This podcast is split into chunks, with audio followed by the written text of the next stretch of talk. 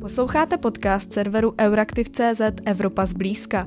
A to opět díl srpnové minisérie věnované českému předsednictví. Dnešním hostem je Ladislav Miko, poradce ministrně pro životní prostředí, který působil v Bruselu, konkrétně v Evropské komisi na generálním ředitelství pro životní prostředí či jako zástupce generálního ředitele na generálním ředitelství pro zdraví a ochranu spotřebitele. Vedl také zastoupení Evropské komise na Slovensku a v době prvního předsednictví Česka v Evropské unie v roce 2009 byl ministrem pro životní prostředí v úřednické vládě Jana Fischera. Dobrý den. Dobrý den. Jak už jsem zmiňovala v tom úvodu, tak eh, právě eh, v době prvního českého předsednictví jste byl ministrem, teď jste za toho nynějšího předsednictví poradcem ministrině. Ta předsednictví jsou si v čem podobná, ta srovnání jsou na snadě, Česko musí opět eh, například řešit energetickou krizi. Které byste však zatím označil to předsednictví jako náročnější? Tady myslím, že vůbec není sporu. Uh, začal bych tím, že to první předsednictví především jako utrpělo dost těžký šok pádem české vlády. Já jsem se stal vlastně ministrem v úřednické vládě, která narychlo byla skládána právě protože to Polanková vláda, která předsednictví rozjížděla takzvaně, tak vlastně musela v Dubnu skončit.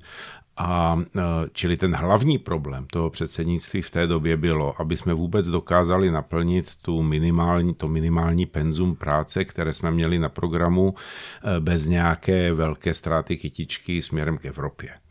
Eh, ale obecně toho programu, co jsme tam měli, bylo výrazně méně. Je pravda, že byla vlastně už první, tak první náznak energetické krize, protože pokud si posluchači nespomínají, tak v únoru vlastně eh, toho roku, kdy jsme byli předsednickou krajinou, eh, Rusko přestalo dodávat plyn kvůli takzvaně nezaplacenému tranzitu na Ukrajině, čili už tenkrát se to objevilo, ale ono se to vyřešilo vlastně ještě za to Polánkovy vlády celkem jako řekněme, eh, ne úplně jednoduše, ale přece jenom vyřešilo. A eh, na druhou stranu v rámci toho předsednictví to Polánková vláda ta jednání rozjela, ale vlastně nestihla nebo nemohla stihnout eh, ty jednotlivé fajly dokončit. Takže to všechno zůstalo na tu úřednickou vládu a my jsme nasedali do vlaku, který byl dávno pryč a měli jsme na to v podstatě dva měsíce. A řekl bych, že to konečné rezumé bylo, že jsme teda svoji úlohu zvládli a že není dodnes české předsednictví to první považováno za nějaký průšvih, ale spíš naopak bylo vnímáno jako úspěšné. Na druhou stranu se vždycky dá říct, že téměř každé předsednictví se nakonec vyhodnotí jako úspěšné, vždycky se najde proč. Ale my jsme tenkrát měli jeden uh, velmi náročný file, uh, který byl velmi kontroverzní a to byla podstatě úprava uh, environmentálního hodnocení, teda směrnice EASEA, kde byly velmi různorodé názory a byla velká otázka, jestli to zvládneme. Zatímco, když to teda srovnám s letoškem, tak za A věřím, že vláda, koalice, ta politická, nikoli úřednická, vydrží celé předsednictví. Za druhé, eh, Evropa je někde úplně jinde. Máme tady samozřejmě znovu krizi energetickou, ale máme tady reálnou krizi válečnou v Evropě. Eh, máme postcovidové období s obrovskými dopady a vůbec celý svět je tak trošku, bych řekl, v uvozovkách eh, politicky nervóznější mnohem než byl. Eh, čili to, už, te, už to pozadí je mnohem složitější a v rámci toho, že řešíme jeden z největších problémů, jaké lidstvo dosud řešilo, to znamená klimatickou krizi, eh, tak tomu odpovídá i ten politický program. Já s oblibou říkám, že dneska máme na, na, na talíři jako předsednictví zhruba pětkrát tolik toho, co jsme měli při tom prvním předsednictví a přitom tenkrát jsme říkali, že je to tak, tak stihnutelné. Dneska musíme stihnout za stejnou dobu pětkrát tolik a paradoxně na to nemáme víc času, i když tenkrát padla vláda, protože teď naše předsednictví vyšlo na druhou polovinu roku, což ale znamená, že první dva měsíce jsou prázdninové měsíce a nám vlastně zbývají čtyři měsíce na to, aby jsme to všechno stihli. Takže odpověď na otázku je plně jednoznačná. Současné předsednictví řádově eh, náročnější a řekl bych i, že nám ta Evropa bude méně odpouštět, pokud bychom se dopustili nějakých chyb, protože už to není poprvé. Mm-hmm.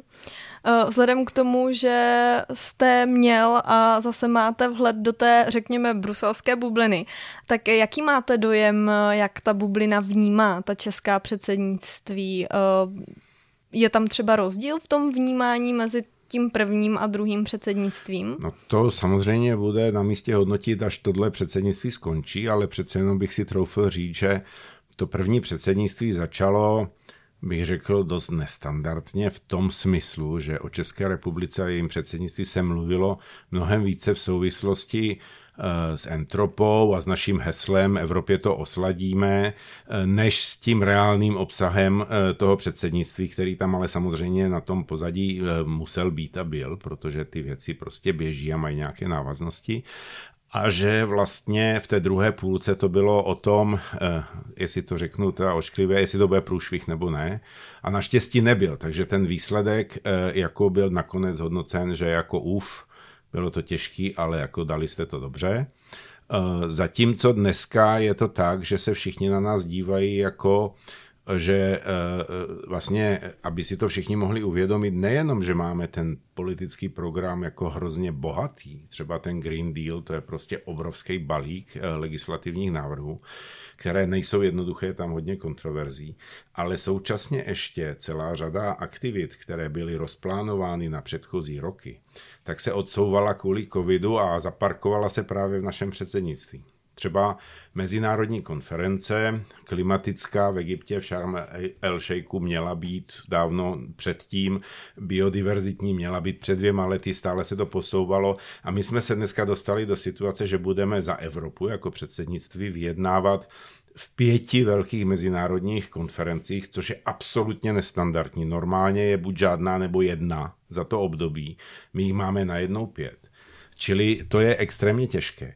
Na druhou stranu máme určitou výhodu v tom, eh, a myslím, že to je ten pohled jako Evropy na nás, že jsme středně velká země, která tam nemá, řekněme, mocenskou agendu a tudíž může být jako v lepší pozici při dosahování nějakého společného postupu té Evropy, protože stojí někde velikosti i názorově jakoby mezi těmi extrémy, které se v Evropě můžou objevovat, takže má šanci ten společný vlastně postoj nakonec jakoby eh, vyjednat a, a, a potom jako tímhle způsobem Evropu reprezentovat. Tak já teda věřím, že to dáme.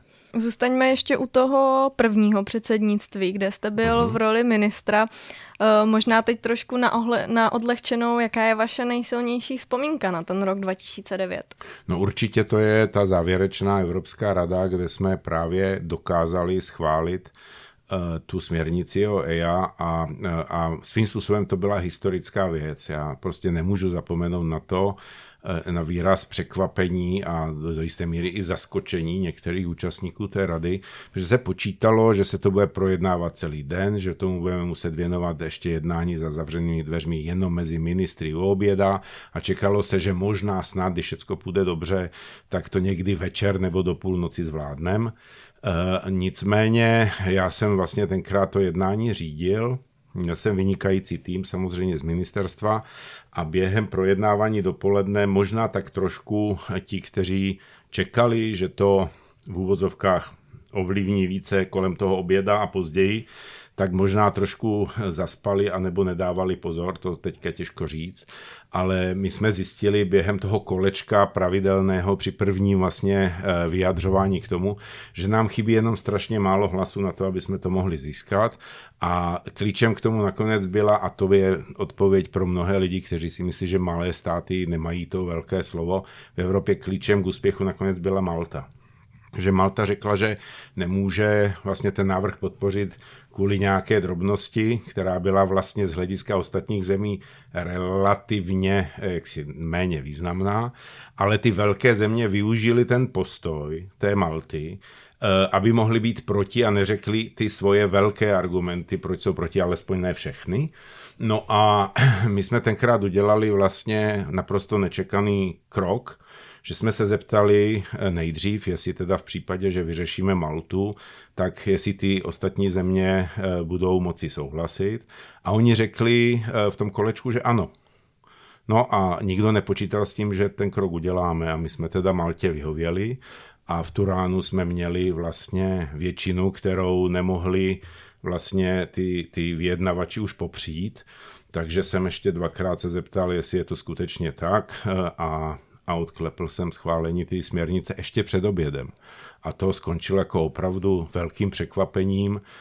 E, německá delegace to tenkrát moc neunesla, francouzská, to byly dvě největší, které byly proti, e, to unesla z Grácí, tenkrát to byla paní ministrině, která byla mistriní Evropy v judu, takže to bylo o to zajímavější. Ale vím, že když jsme skončili o polední pauze, tak mnoho, mnoho dalších delegací, šest nebo sedm, nám přišlo blahopřát, že to je naprosto nečekané a že to je poprvé v historii, kdy se na environmentální radě něco prosadilo proti spojenému Eh, spojené nepodpoře Francie a Německa, že předtím se nic podobného nestalo. Tak na to teda vzpomínám dodnes a myslím, že řada eh, těch lidí, co tam byli, si to pamatují také dodnes.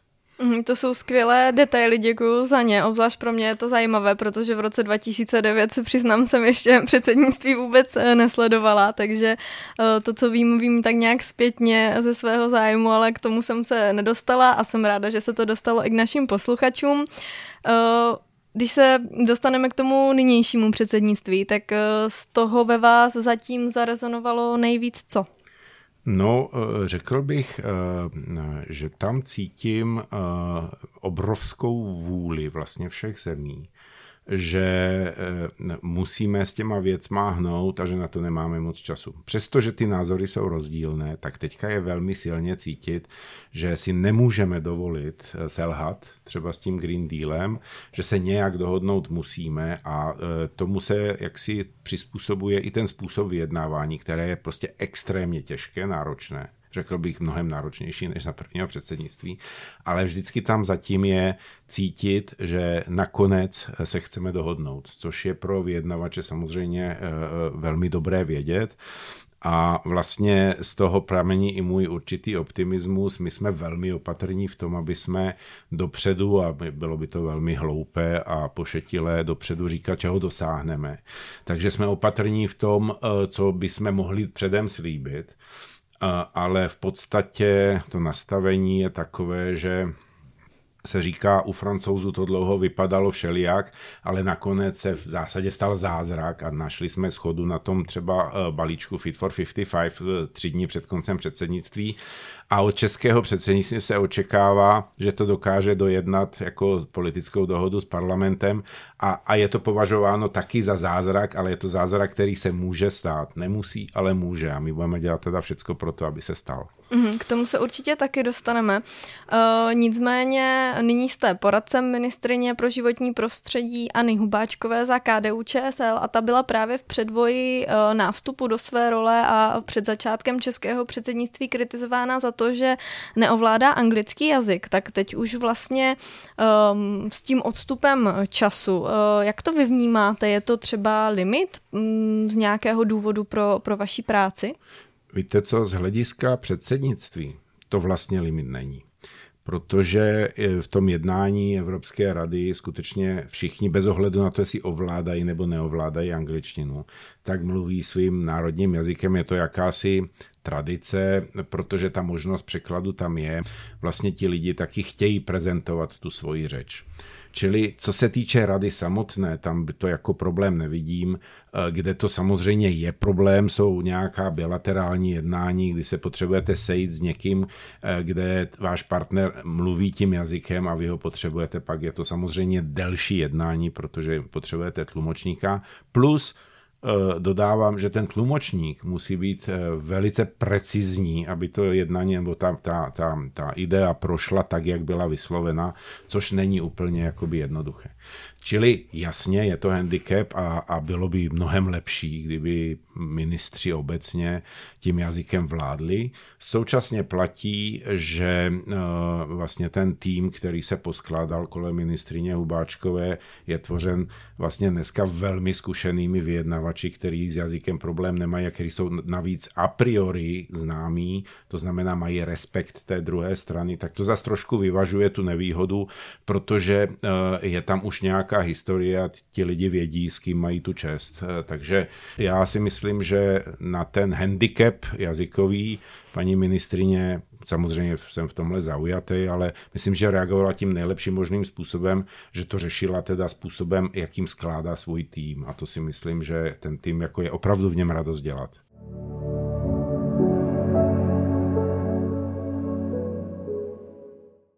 Vy už jste uh, trošku uvedl uh, to uh, předcházející předsednictví, tedy předsednictví francouzské. Uh, právě v jeho závěru se podařilo Francii dosáhnout dohody v Radě EU na uh, některých částech toho klimatického balíčku Fit for 55. Tak jak se vám vlastně to předsednictví a vůbec ta agenda životního prostředí a ochrany klimatu od Francie přebírala? No my jsme upřímně uh, opravdu strašně drželi palce francouzskému předsednictví, aby tu dohodu mezi členskými státy, to znamená ten společný mandát pro vyjednávání s parlamentem, dokázali vyjednat. Uh, z jednoduchého důvodu, že uh, my jsme to tím pádem přebírali v konsolidované podobě, kdy máme společný názor všech členských zemí a už se nemusíme hádat v Evropě a máme prostě na stole jenom dohodu s jedním partnerem a to je parlament. A to je samozřejmě velmi, velmi výhodná pozice, protože v případě, že by se tak nestalo, tak my bychom první půlku nebo dvě třetiny předsednictví strávili jakoby dojížděním toho, co Francie by byla nestihla. A už by nám nezbylo dost času na to, aby jsme vlastně měli ten úspěch případně v projednání alespoň části toho balíčku, eh, tak jak to máme teď. Takže pro nás je to určitě velmi dobře. Eh, že se nakonec ta dohoda podařila a co prostě bych rád zdůraznil je, že se to navíc podařilo tak, že eh, eh, nemáme s tím problém jako předsednictví tu společnou pozici obhajovat. To je docela podstatná věc. Kdyby to bylo něco, co by bylo vnímáno na domácí politické scéně jako v úvozovkách téměř nepřijatelné, tak by jsme nebyli příliš uh, jaksi konzistentní nebo nebyli by jsme vnímáni jako skuteční zastánci toho společného postoje, který Evropa uh, vlastně musí vyjednat, uh, respektive Evropská rada musí vyjednat s parlamentem, zatímco teďka jsme opravdu in Eh, jsme nositeli toho názoru a je to názor, který pro nás je přijatelný vnitropoliticky. To znamená, že my nemáme potřebu to eh, vlastně hrát nějak jinak, než tak, jak se očekává. To znamená, to je ten honest broker nebo ten, ten, ten řekněme, nezaujatý zprostředkovavatel eh, dohody. A myslím si, že v tuhle roli v té situaci, v jaké jsme, opravdu můžeme bez problémů odehrát a právě proto vidím tu šanci na to, že bychom se mohli relativně daleko posunout. Mm, nicméně jedním z těch návrhů uh, Fit for 55, na kterém se rada dohodla, byl v uvozovkách zákaz spalovacích motorů, tedy že od mm. roku 2035 se v Evropské unii nebudou uvádět uh, na trh vozy s, se spalovacím motorem, který běží na uh, paliva vypouštějící emise, to znamená mm. nafta, benzín, ale uh, zákaz spalovacích motorů jako takových uh, to není. A právě tady tenhle bod zbudil na té domácí scéně v Česku poněkud velké vášně. Tak jaká vlastně byla ta česká pozice? Uhájilo si Česko své požadavky tady v tomhle? Protože v té době to dojednala Francie a Česko ještě hrálo ano. za ty své zájmy a nebylo tím honest brokerem. Jasně, tak první, co je třeba říct, je, že už tři dní předtím, než přebíráte předsednictví, se jaksi úvozovkách nesluší eh, tam nějak tvrdě nastolovat národní zájmy, protože vám to hned v zápětí o týden později můžou ty ostatní velmi tvrdě vrátit v tom vyjednávání, takže to nebylo vůbec jednoduché. To si, já si osobně myslím, přešecku kritiku a všechno, co kolem toho proběhlo, že svým způsobem se eh, ministriní Hubáčkové a tomu týmu podařil de facto husarský kousek, že my jsme do toho dokázali dostat dostatečnou šířku flexibility, která vlastně umožňuje udržet, eh, řekněme, ve hře i ty země, které s tím měly problém a současně tam stále ještě zůstaly i ty hodně ambiciozní, že jsme někde uprostřed. To si myslím, že fakt není jednoduché a bohužel trošku se na, tom, na té reakci malinko podílelo Eh, to zjednodušené vnímání a taky bych řekl určitá schematičnost toho, jak o tom eh, informují média. Protože eh, tady se obecně mluvilo o zákazu spalovacích motorů po roce 35 a že to je neúnosný a že v žádném případě a že zaměstnanost a tak dále. Ale ve skutečnosti on to nikdy jako zákaz nebyl. Bylo to jenom o tom, jestli ty motory budou velmi drahé když bude někdo jaksi produkovat a že se to tudíž nevyplatí, anebo jestli vůbec jakoby nebudou na trhu. A to, co se povedlo, a zase, zase to zase bylo interpretováno i z opačné strany, zase podle mě nepatřičně, jako kdyby ministrině životního prostředí lobovala za spalovací motory nebo za fosilní paliva, což teda zdaleka takhle nebylo. Eh, celý ten průběh toho jednání byl o tom, že my dneska nevíme, co bude za těch 17 nebo 18 let, nebo ještě víc. A nevíme, jestli náhodou zrovna ten směr syntetických paliv, která budou udržitelná teda v součtu, v té bilanci eh, bezemisní, jestli náhodou eh, nedoběhne, nepředběhne, nepřeváží nad ostatními alternativami, ať už je to vodík, nebo je to eh, elektrika, nebo je to něco jiného. A my jsme v podstatě vlastně dosáhli toho, že stále ještě ten vývoj není směrovaný do jedné úzké uličky, ale že má širší škálu, širší paletu možností, jak ten problém se spalováním fosilních paliv vyřešit. A jestliže se tohle interpretuje jako, že někdo bojoval za eh, spalování prostě ropných látek, tak to samozřejmě úplně mimo, takhle to vůbec nebylo. A druhá věc, která se tam podařila dostat díky České republice, je vlastně ještě to posouzení v roce 2026, kdy i komise teda souhlasila, že byť si teďka myslí, že e, za těch necelých pět let už to bude jasný, takže souhlasila s tím, že to teda neuzavřeme definitivně a že zjistíme, jestli ty inovace směřují tím směrem dostatečně spolehlivě na to, aby jsme se nedostali v roku 2035 do kleští, že máme něco závazně odsouhlaseného a nejsme schopni to naplnit. Takže tam ta revize ještě je a to taky považuji za velmi rozumný prvek. Že já jsem ten výsledek považoval opravdu za velký úspěch eh, českých vyjednavačů. Samozřejmě jsme v tom nebyli nebyli sami, byly tam další tři, čtyři země, které měly podobné připomínky, ale zase na, přes tu kritiku, která tady zazněla, eh, se nakonec ta Evropa dohodla. To znamená, že jsme byli schopni přijít prostě s kompromisem, který nakonec byl přijatelný pro, pro velmi výraznou většinu a ty výhrady, které tam zazněly, byly vlastně v drobných detailech, takže ten, ten, ten výsledný dojem je dobrý. Takže já jsem to vnímal jako, jako vlastně velký úspěch už předtím, než jsme nastoupili do toho předsednictví, protože za A máme ten rámec dostatečně široký pro naše vyjednávání a za B, to se zapomíná dodat, budeme to my, Česká republika, kdo bude s tím parlamentem v roli toho vyjednavače za Evropskou radu a v třeba Švédsko, aniž bych jakoby předjímal jeho postoj, tak si myslím, že z hlediska postojů zrovna k problematice těch motorů by to bylo z našeho hlediska mnohem tvrdší s tím Švédskem, než to může být, když to bude vyjednávat Česká republika. Mhm, na to bych hned eh, navázala tím, že Fit for 55, včetně eh, návrhu o uvozovkách zákazu spalovacích eh, motorů, zůstává na českých bedrech, protože právě Česko povede um, ta vyjednávání v těch takzvaných trialozích a bude muset dosáhnout schody Rady Evropské unie a Evropského parlamentu za účastí Evropské komise.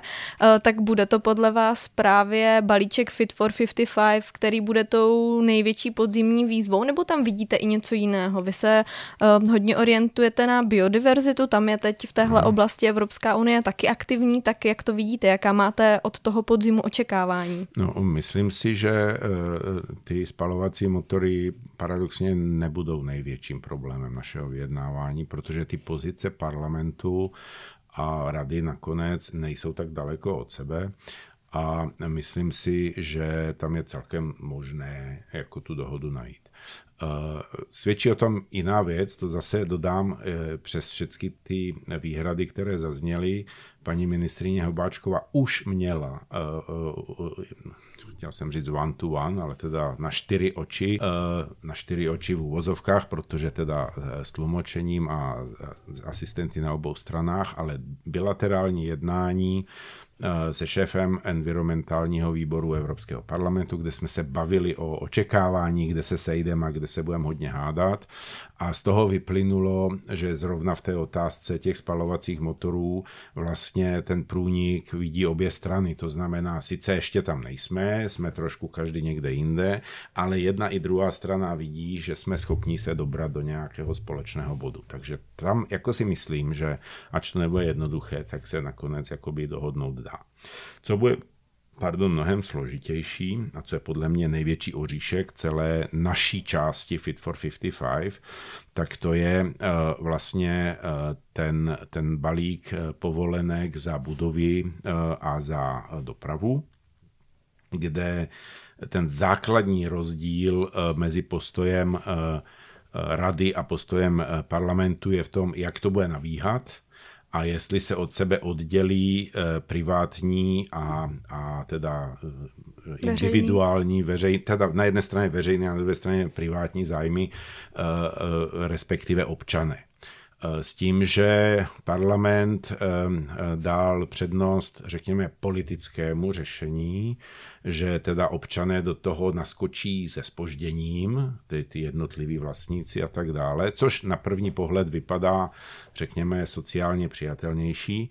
Na druhou stranu rada se tímhle velmi seriózně zabývala a došla vlastně k výsledku, že to e, zejména v zemích, jako je například Česká republika, kde je centrální zásobování teplem, v podstatě nejde oddělit a že by vlastně byl velký problém, jakoby reálně to implementovat a že to řešení spíš spíš vidí v tom, že systém jako takový Eh, se zavede najednou, ale vlastně ten, ten vstup těch domácností se bude řešit tím, že budou dostávat buď ty povolenky zadarmo, anebo je bude dotovat prostě někdo zrovna z těch peněz, které se na tom vydělají.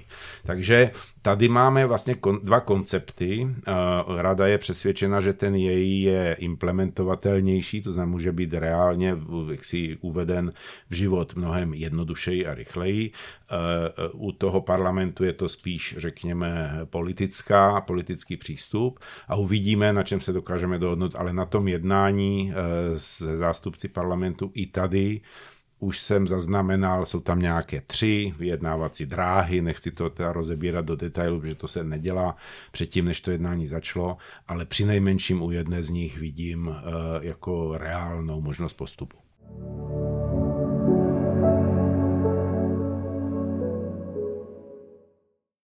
Bavíme se tady o slaďování pozic, o dohodách, o rozepřích. Atlety nejsou jenom mezi radou a parlamentem, ale ještě před trialogy taky eh, mezi samotnými členskými státy.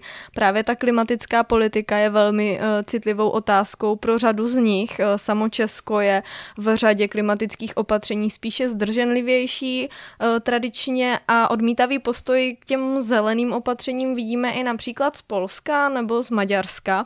Tak připravuje se Česko na komplikovaná jednání s těmito zeměmi? No to jsme právě vlastně jakoby už v uvozovkách eh, vyřešili tím společným postojem rady. My vlastně už nemusíme s Polskem a s Maďarskem vyjednávat eh, při nejmenším ten balíček Fit for 55, protože ten je dohodnut a vlastně zahrnuje i tyto země. Eh, kde se to samozřejmě potká, budou postoje vlastně eh, Evropy na klimatické konferenci Sharm el Sheikhu, kde my to budeme koordinovat a vyjednávat za Evropu. A tam musíme za sebou ty členské země mít a tam se samozřejmě ještě s nima budeme teda na tom konkrétním jednání v rámci třeba toho poměrně širokého a, a, a obecného mandátu nakonec muset dohodnout, jestli danou nabídku, která tam přijde, eh, přijmeme nebo nepřijmeme a jestli jsme dostatečně ambiciozní nebo ne, protože budeme pod drobnohledem vlastně celého světa. Že tam to trošku problém jakoby může být, ale obecně řeknu eh, díky, eh, chtěl jsem říct díky bohu, ale řekněme spíš díky francouzskému předsednictví, my už se nemusíme s členskými zeměmi v tomhle nějak zásadně hádat, protože máme společnou pozici. Mm, to se týká toho, nebo části balíčku Fit for ano. 55, ale je před Českem ještě jiné jednání v oblasti ano, klimatu, ta agenda je široká. No ne, protože ten Fit for 55 byl vlastně za francouzů dojednán de facto celý, akorát, že jednotlivé ty části byly v jiných radách, takže já teďka nechci komentovat, co bylo jednáno v radě prostě pro průmysl eh, v rámci průmyslu energetiky eh, nebo dopravy, ale vlastně už před tím uh, zmiňovaným uh, jednáním Rady životního prostředí ty všechny ostatní části už měly jakoby společnou pozici a chyběla jenom ta poslední část, ta environmentální a tím, že jsme ji schválili, tak jsme vlastně eh, relativně safe, co se týče jakoby vzájemného dojednávání v rámci Evropy jako mezi členskými státy. A teď je to opravdu spíš o tom, že se dá očekávat, že ty postoje těch kritičtějších členských zemí, to znamená jak zaznělo, Polsko, Maďarsko, možná v některých případech zase na druhé straně větší ambice, kterou požadují některé jiné země, klasicky severozápadní Evropa a, a Skandinávie, že se projeví v postojích jejich poslanců v tom parlamentu. To znamená, že se nám to vrátí eh, jakoby z pozice toho parlamentu a uvidíme samozřejmě v tom jejich eh, politickém uspořádání podle politických frakcí, do jaké míry se to dostane až na stůl eh, toho trialogu. Tam se to může nějak objevit, ale už to nebude prezentováno jako v uvozovkách postoj Polska nebo postoj Švédska, ale bude to prezentováno jako tahle a tahle frakce chce tohle a tohle a bez toho se prostě nehneme dál. Mm, ano, rozumím. A v předvoji uh, těch klimatických konferencí, což jste uh, vlastně upozorňoval, že tam to může být komplikovanější, tak očekáváte tam nějaké v uvozovkách potížisty, které, kteří budou chtít možná ty pozice trošku měnit? No to, to, aby jsme si to vysvětlili, my se určitě nemáme problém dohodnout, ať už jde o biodiverzitu nebo klima, na nějakém společném mandátu ze strany Evropy, s čím tam odjíždíme. Ale rozdíl proti trialogům a proti tomu, co tady prostě je standardní, řekněme, legislativní proces v Evropě, spočívá v tom, že tam máte najednou 170 dalších nebo téměř 200 dalších partnerů a vy se s nima musíte na něčem dohodnout. A v podstatě je to vždycky umění toho, jak zůstat v tom mandátu a kde je ta spodní hranice toho, co je pro Evropu přijatelné. A v průběhu toho jednání se tam prostě objevují nové kompromisní návrhy. A v tu chvíli je třeba se dohodnout v rámci Evropy, jestli na to jdeme nebo nejdeme. A tam potřebujete vlastně schodu té, těch, těch členských zemí a tam se může objevit potíž, že se to někomu bude zdát, že to je příliš, buď příliš velký ústupek, anebo příliš ambiciozní cíl a ty, ty, ty, ty, řekněme, členské země z těch okrajů toho názorového spektra můžou mít potíž jako nakonec s ním souhlasit. To je samozřejmě důvod, proč na všech těch konferencích významných je takzvaný high level segment, kde teda přijedou ty ministři, aby na sebe mohli vzít tu politickou zodpovědnost, že to teda nějakým způsobem jakoby posvětí tu dohodu a nebo ne. Eh, čili tam to trošku může být problém, zejména ale to bude záviset na tom, jak moc to bude hrotit ta protistrana, jak se bude stavět k tomu Brazílie, Spojené státy, Čína, Indie a tak dále. A od toho se bude odvíjet, co přijde k nám na stůl a jestli je to pro nás přijatelné nebo ne a tam se potom ty názory v rámci Evropy můžou nějakým způsobem různit. Mm, rozumím. Když jsme u těch klimatických konferencí, ještě bych si k tomu dovolila jednu otázku. Jak je vlastně vnímáte? Protože často zaznívá kritika, že na nich padají ambiciozní návrhy, závazky, přísliby, řešení klimatické krize ze všech koutů světa, ale potom vlastně ty činy nebo praxe um, těch politiků tomu neodpovídají. Eh, víte, eh, to je, eh, to je to, jak s tou famozní a pověstnou skleničkou napůl prázdnou nebo napůl plnou.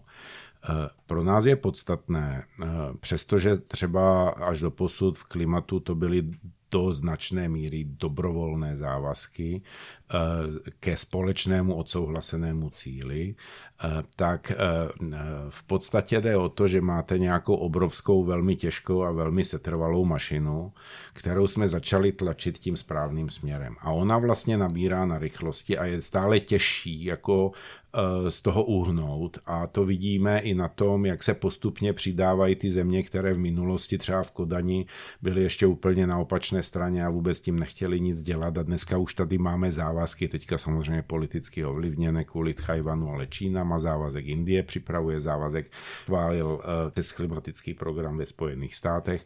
A vlastně to má nějakou trakci ten proces, takže uh, já to považuji za úspěch, že se pohybujeme správným směrem a ta diskuze už teď je jenom o tom, jestli to budeme stíhat tak rychle, jak chce Evropa, anebo jestli to bude trvat trošku díl, no ale to je mnohem lepší diskuze než před 15 lety, kdy jsme se bavili, jestli vůbec jdeme něco dělat. Jo. Že z tohohle pohledu si myslím, že to je prostě uh, pozitivní trend. A já si osobně myslím, že v momentě, kdy se začnou objevovat vlastně právě v tom soustředěném úsilí ty nové technologie a kdy vlastně z toho najednou vznikne celý nový sektor uvažování i z hlediska, řekněme, té ekonomiky, uh, takže jakmile ty skeptici přijdou na to, že to je ekonomicky smysluplné, tak jako už to nebude, řekněme, konceptuální přesvědčování, ale bude to prostě v uvozovkách, to řeknu ošklivě, business plán. Eh, tak se to rozběhne ještě rychleji. Já jsem o tom teda hluboce přesvědčen. A to, že tam Evropa hraje líderskou roli, je pro nás obrovskou výhodou. Málo kdo si to uvědomuje, ty nejčastnější připomínky jsou, že co už ta Evropa se svými 9% emisí, jako může, i kdyby všechny zrušila, tak to vlastně s tím systémem globálním ani necukne. Eh, no jenom, že ten, ten pohled je úplně jiný. Pohled musí být takový, že Evropa, řekněme i teda se zeměmi toho evropského prostoru a ve spolupráci naštěstí s Británií, která v tomto ohledu drží ten názor, který měla i když byla členem, tak je prostě kontinentem, kde je víc než půl miliardy lidí a v úvozovkách v průměru samozřejmě ne, ne, ne, nezapírám nebo nevynechám, že i tady jsou chudí lidé, kteří mají problémy, ale jako takový je to velmi bohatý kontinent, kde je hodně peněz a kde se dá prodávat zboží z celého světa. A ti všichni uh, kolem nás, včetně těch nejrozvinutějších, jako je Spojené státy, Kanada, Nový Zéland, Austrálie, ale i další země, které se bouřlivě vyvíjejí, tak mají enormní zájem uplatňovat své zboží na evropském trhu. A jestliže Evropa nastaví ty svoje podmínky tak, že jsou prostě klimaticky přátelské, tak vlastně nepřímo přiměje ty ostatní, aby se tomu věnovali taky, protože jinak se na ten trh nedostají. Takže zase ta trakční síla toho líderství je mnohem větší, než to vypadá z našeho podílu na emisích. A to by si měl každý uvědomit. Mm-hmm. Vy jste uh, sice říkal, že nechcete úplně předjímat, co se Česku podaří předtím, než to předsednictví skončí, přesto si ale na závěr dovolím zeptat se, jestli máte nějaký cíl, řekněme klidně i osobní, čeho byste chtěl, aby to Česko za toho předsednictví dosáhlo. To, to určitě mám a zatím jsme o tom mluvili na Okrajově. Vlastně to, co mám já nejvíc na starosti, se týká eh, biodiverzity a, a v podstatě té zelené části problému. Eh, je jisté, že eh, celá klimatická problematika sama o sobě není řešitelná bez toho, aby jsme řešili ty ostatní. A ten největší problém, který je paralelní a má svoje příčiny, které nejsou jenom z hlediska klimatu, je právě ta biodiverzita a fungování ekosystému, kde když chceme řešit klima, tak potřebujeme, aby ty ekosystémy byly funkční a oni budou funkční, když se nějakým způsobem k tomu postavíme. A my máme na stole vlastně první návrh, který se týká restoration, eh, to znamená obnovy přirozené, přirozených ekosystémů. A eh, mojí ambicí je samozřejmě, aby jsme se tady právě v projednávání tohoto návrhu dostali co nejdál. Ideálně, aby jsme se dobrali společné pozice, ale to je opravdu velmi těžký úkol, protože si myslím, že to bude vyžadovat mnoho jednání a tam je problém i kapacitní omezení. My máme jedinou pracovní skupinu v environmentální radě, když si spočítáte počet pracovních dnů a v tom počet hodin a v rámci těch hodin v jediné skupině musíme všechny ty fajly Fit for 55, baterky jsme neprobírali, dalších x věcí probrat spolu s tou biodiverzitou, takže toho času fyzicky na to projednávání prostě je omezené množství, ale nicméně tohle bych považoval za úspěch a současně máme na starosti právě v rámci těch velkých konferencí v oblasti biodiverzity tak taky eh, vlastně v Montrealu v prosinci několikrát odloženou konferenci o biodiverzitě. Jejich cílem je právě přijmout globální rámec, čili směřování světové politiky ochraně biodiverzity eh, na nejbližší období až do roku 2030, čili něco podobného, co vlastně řešili konference neúspěšně v Kodani a pak úspěšně Paříži. No a ta otázka zní, a mnohokrát už jsme ji dostali, jestli vidíme Montreal z našeho pohledu jako předsednictví spíše jako Kodaň nebo spíše jako Paříž. A já bych si moc přál, aby to byla ta Paříž. Dnešním hostem byl Ladislav Miko. Děkuji, že jste přijal pozvání do podcastu Evropa zblízka. Těšilo mě, děkuji za pozvání. Z redakce se s vámi pro tentokrát loučí Kateřina Zichová. Děkujeme, že nás posloucháte. Budeme rádi, když Evropu zblízka doporučíte dál a ohodnotíte v aplikacích.